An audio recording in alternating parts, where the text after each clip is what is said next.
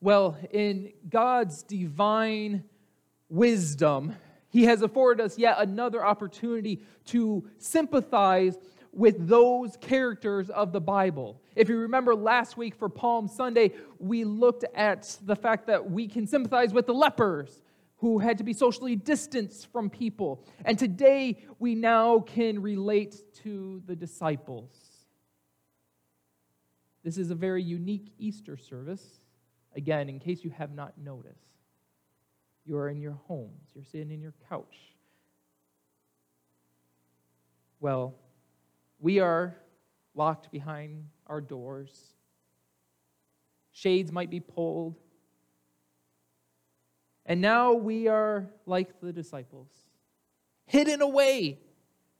And the temptation to fear this virus lingers outside. And even if we don't let it in, there is still this problem of unknowns.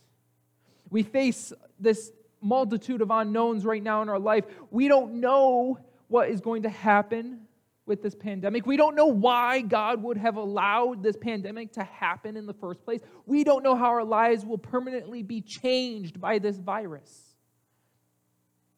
And so, even now, we are in our homes, locked away, with the threat of fear lingering at our doorstep. Well, this being possibly the first Easter ever, I can't remember an Easter that I was not in a church building. My wife's pointing out that I am in a church building. I get that. But this is not the church building that I want to be in right now because I don't have my church family with me. But this is the first Easter, I would say, that probably any of us, unless you were sick, have spent Easter in your home. There's something I want you to do for me, church. I want you to do it right now, okay? Go and unlock your door. I'm serious. Go right now. I, I won't move on with the message until you can go do that so you won't miss anything. But I want you to go and unlock your door. And if you have a, a, storm door, if you have a screen door, I want you to open up the one door. You can keep, you know, you don't want to just open up your entire door to, you know, don't let the insects in. You don't live in a barn, but go and open up a door if you can and unlock it and, and say, Here I am, Christ. Come in. Because I don't want us to be like the disciples today. I don't want us to be cowering in fear behind locked doors. I don't want Jesus to be forced to miraculously appear behind a locked door. I want him to freely be able to open a door and walk right into our homes today. So go, do it. I'll wait.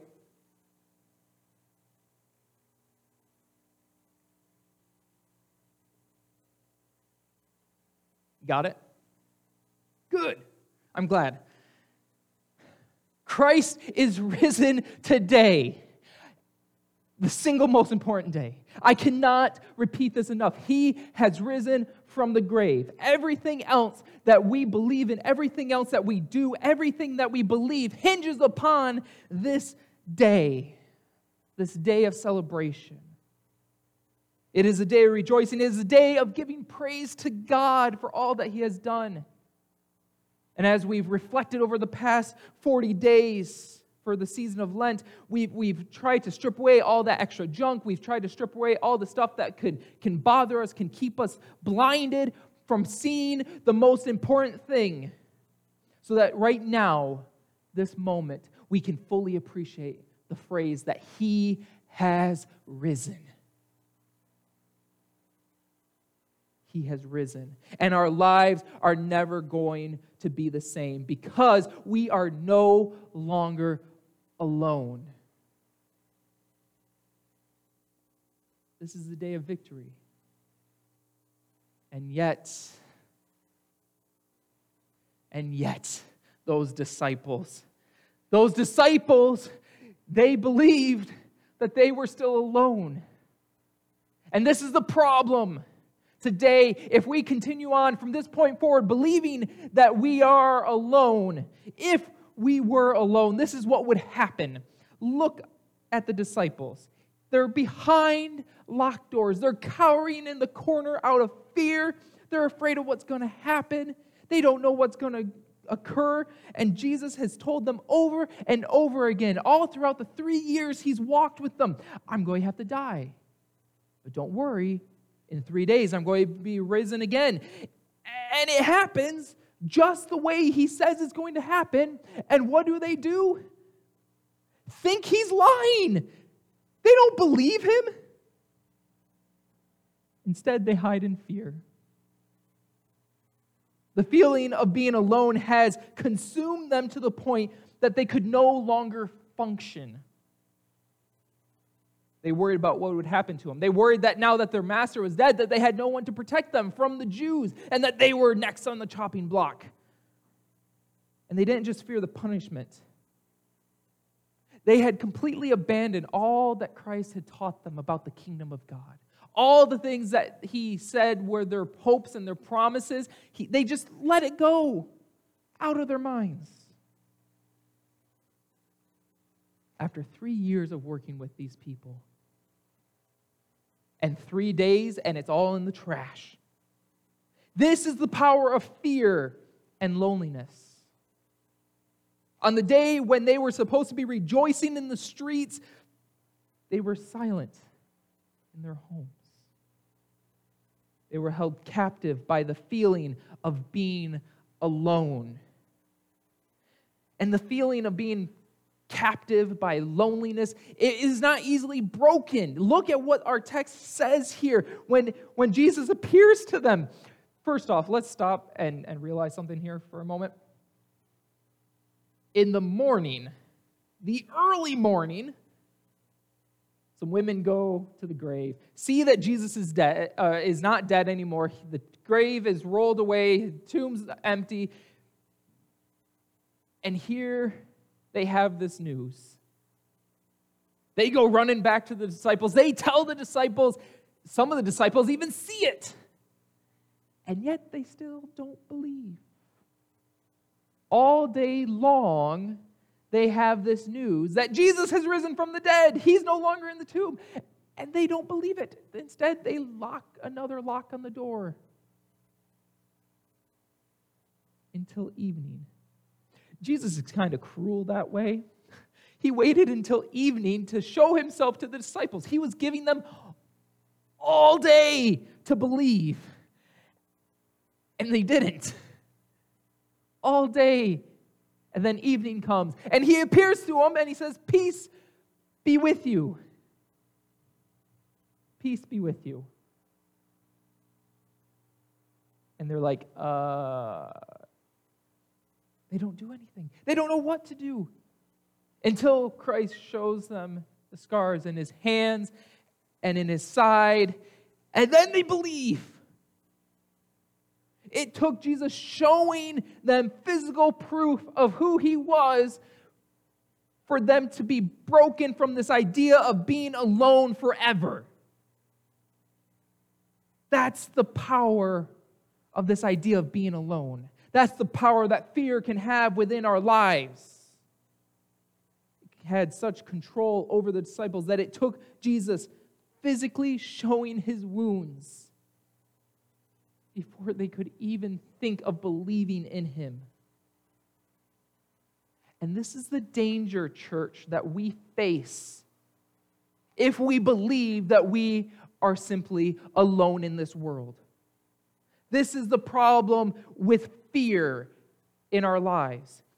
We know we shouldn't feel it. We know that it's not right. We know that fear and loneliness has no place in our lives, but we allow it there anyways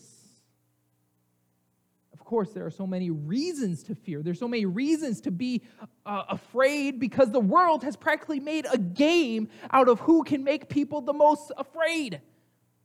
They get a story about a virus that can't be stopped, you get a story about some gunmen shooting up an unarmed crowd. You get a about nations breaking peace treaties, and everyone is just saying, What are we supposed to do? They're afraid. And they keep pushing these fears. Everything around us is trying to make us feel like we are alone, and all we can do is cower in the corner like the disciples. And it all comes back to this idea of if we were alone. If we were alone, then yes. If we were alone, then yes, we fear the bigger things. If we are alone, then yes, we fear those that are stronger than us. If we are alone, then we fear what the world is going to do to us because the world is going to beat us up, chew us up, spit us out. If we were alone. The feeling we had on Friday, though, the feeling of being alone, it has no place in our hearts today because Sunday has come. The grave is empty. Christ is standing before us, showing his scars, saying, I am alive and I am with you forever. You are no longer alone. And this is where then he begins to empower them, empowered to do more than what they could ever have imagined. And once that finally sinks into the disciples' heads, look at what happens. They finally, they finally believe him and something amazing happens. Jesus empowers them above all else, realizing that they were actually never alone. They're able to receive the peace of Christ that has been missing in their lives. I cannot overemphasize the point it needs to be made to believe in what Christ says. Peace be with you. When Christ says, Peace be with you, that is something that we cannot take lightly. That is something that we should not just assume is some passive way of Christ saying, Hey, it's okay, I'm here. No, to have peace be with you, it means that the disciples no longer had any reason or any excuse to fear. It means that they did not need to hide anymore because the peace of Christ defeats all fear. The peace of Christ defeats all feelings of loneliness. The peace of Christ is bigger than anything else in this world because the peace of Christ is peace from God Himself. That is why when we have that moment of passing the peace, it is so important as we say, The peace of Christ be with you. Because we are reminding each other again and again and again Christ said, Peace be with you. And that changes everything in our lives. That empowers us to do what we could not do. And so, with the peace of Christ established, he then commissions them and empowers them. He tells them that he is sending them out just as he was sent. And because he's sending them on a mission, he's equipping them with the Holy Spirit to complete the work of God. But all this becomes possible. All this is unlocked because the disciples finally moved from thinking that they were alone to knowing that they are no longer alone.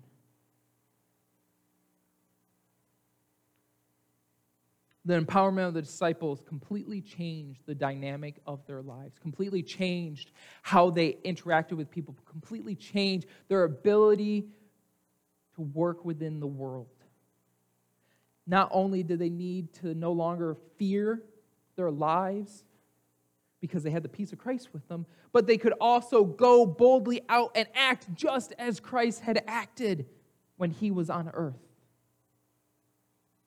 We see this play out with the giving of the Holy Spirit here.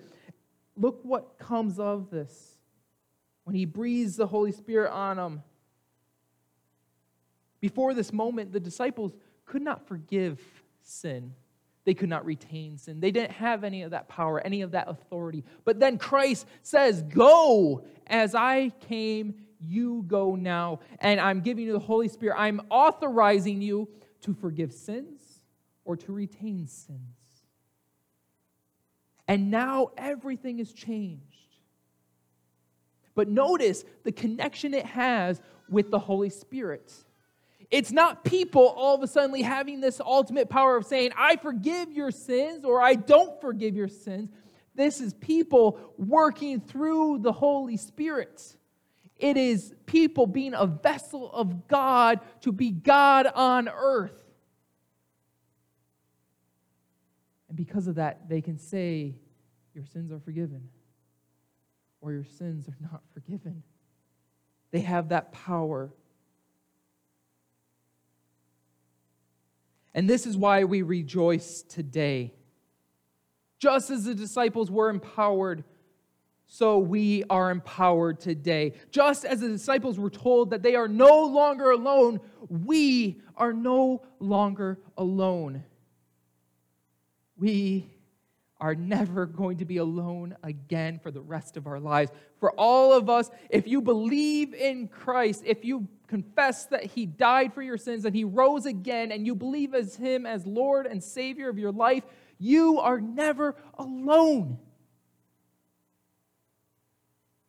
Death has no victory over you, loneliness has no control of you, fear has no place within your life. And you share in the gift of the peace of Christ, in the purpose of Christ, and in the power of Christ through the Holy Spirit. And so then you are sent along with all other Christians to act with the boldness of Christ in the world, no longer holding on to fear, but speaking with the power of the Holy Spirit. And that means that even in this time of a pandemic, we do not fear. It means that we can shout for joy while people cower behind locked doors. It means that we can celebrate the goodness of God when the economy is on the verge of collapsing. It means that even with widespread unemployment, we have nothing to fear because we are not alone. Today is a day of celebration. Today is a day where we rejoice because we do not have to live behind locked doors in fear. We do not have to wonder what is going to happen to us because Christ is with us. And so the choice is ours today. I know that there is someone listening right now who has not accepted Jesus as their Savior. I know there's someone online who's watching this video who thinks that they're still alone, who believes in their lives that they have to cling to fear because it protects them, that they have to cling to the idea that they are the only ones living for themselves because no one else is going to stand up for them. I know that someone out there is held captive by this idea of thinking that Christ is not with them, that Christ is somehow dead. This is your chance. This is your moment to believe. You do not have to live this life alone. Christ died and was raised from the dead so that you might live. So believe today. You have the choice, and it is as easy as this confess your sins to Christ. Confess that Christ is Lord of your life. Say that you believe that Jesus died for your sins and that he was raised for your forgiveness. You can do that today. And if you need help, if you want guidance, if you need prayer, let us know. There are people who would love to reach out to you to help you, to guide you through this. We can chat with you. We can call with you. There's an invitation if you're on the church mobile platform. You can click on that and you can let us know so we can connect with you because we want to make sure that you understand that you are no longer alone. We want you to fully embrace the peace of Christ so you can have the power and purpose of Christ as well. We have such a beautiful message told to us today. We are no longer alone in this world. Our lives are made complete because Christ lives with us forever. And all we need to do is ask Him to forgive us of our sins. What a beautiful message that is.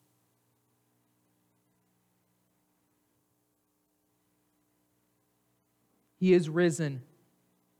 Christ is risen today. And that means we have peace. He is risen, and that means we have purpose.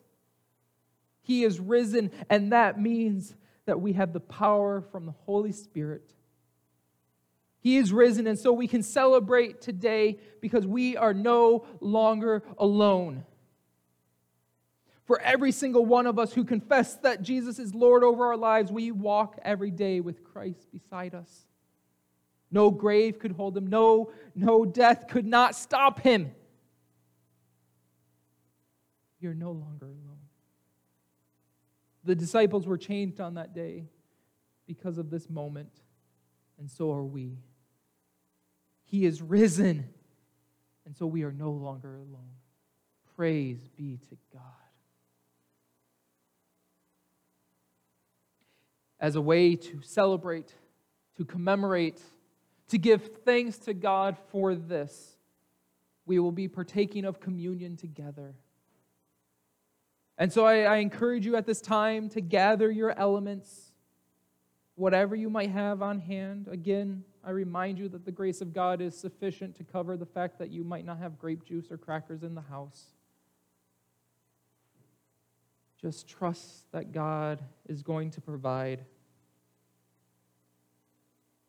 The communion supper, instituted by our Lord and Savior Jesus Christ, is a sacrament which proclaims his life his sufferings, his sacrificial death and resurrection, and the hope of his coming again. It shows forth the Lord's death until his return. The supper is a means of grace in which Christ is present by the Spirit. It is to be received in reverent appreciation and gratefulness for the work of Christ. All those who are truly repentant, forsaking of their sins and believing in Christ for salvation, are invited to participate in the death and resurrection of the Lord. That right there is salvation, folks. We come to the table that we may be renewed in life and salvation and be made one by the Spirit.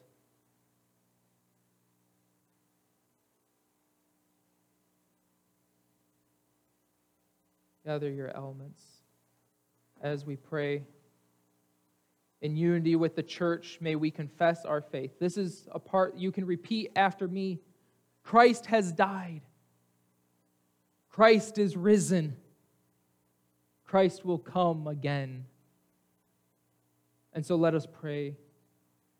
Holy God, we gather at this, your table, in the name of your Son, Jesus Christ, who by your Spirit was anointed to preach good news to the poor, proclaim release to the captives, set at liberty those who are oppressed Jesus healed the sick, fed the hungry, ate with sinners, and established the new covenant for forgiveness of sins. We live in the hope of his coming again. Amen. On the night in which he was betrayed, he took bread and gave thanks. He broke the bread and gave it to his disciples and said, This is my body, which is given for you. Do this in remembrance of me. Likewise, when the supper was over, he took the cup gave thanks, gave it to his disciples, and said, Drink from it, all of you. This is my blood of the covenant, which is poured out for many for the forgiveness of sins. Do this in remembrance of me. Gather your elements now.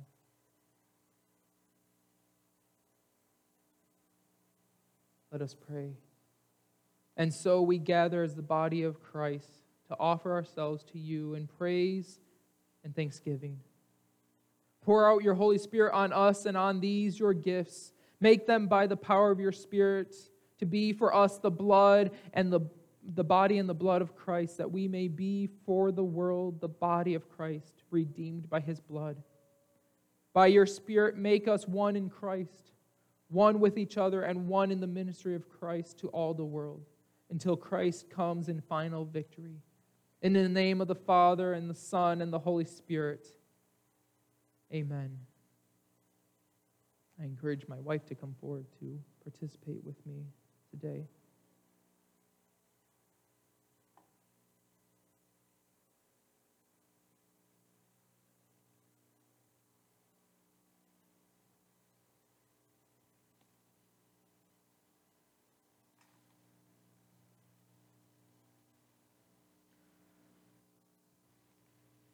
The body of our Lord Jesus Christ, broken for you. Preserve you blameless until everlasting life.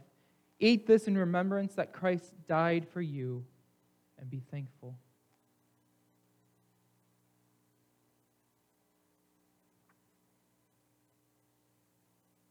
The blood of our Lord Jesus Christ, shed for you, preserve you blameless until everlasting life. Drink this in remembrance that Christ died for you, and be thankful.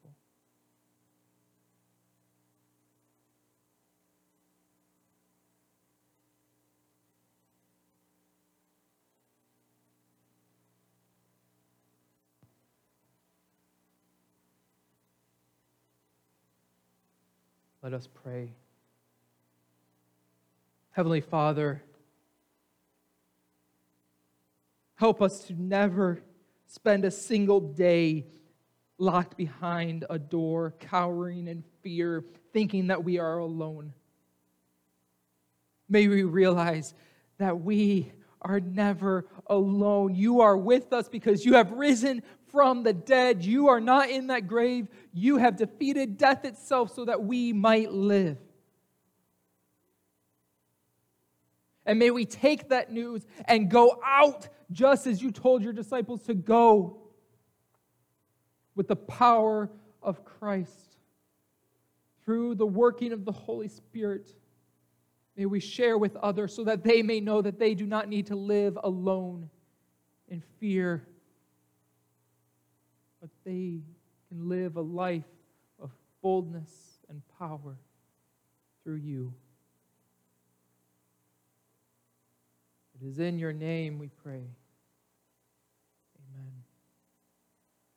I encourage you now for the benediction um, as, as we try to bring more interaction within the church. This is something that I, I want to encourage more of because I have constantly said that Worship service is not a passive thing. Of course, it's made that much more difficult because I'm talking to a camera right now. But it is not a passive thing.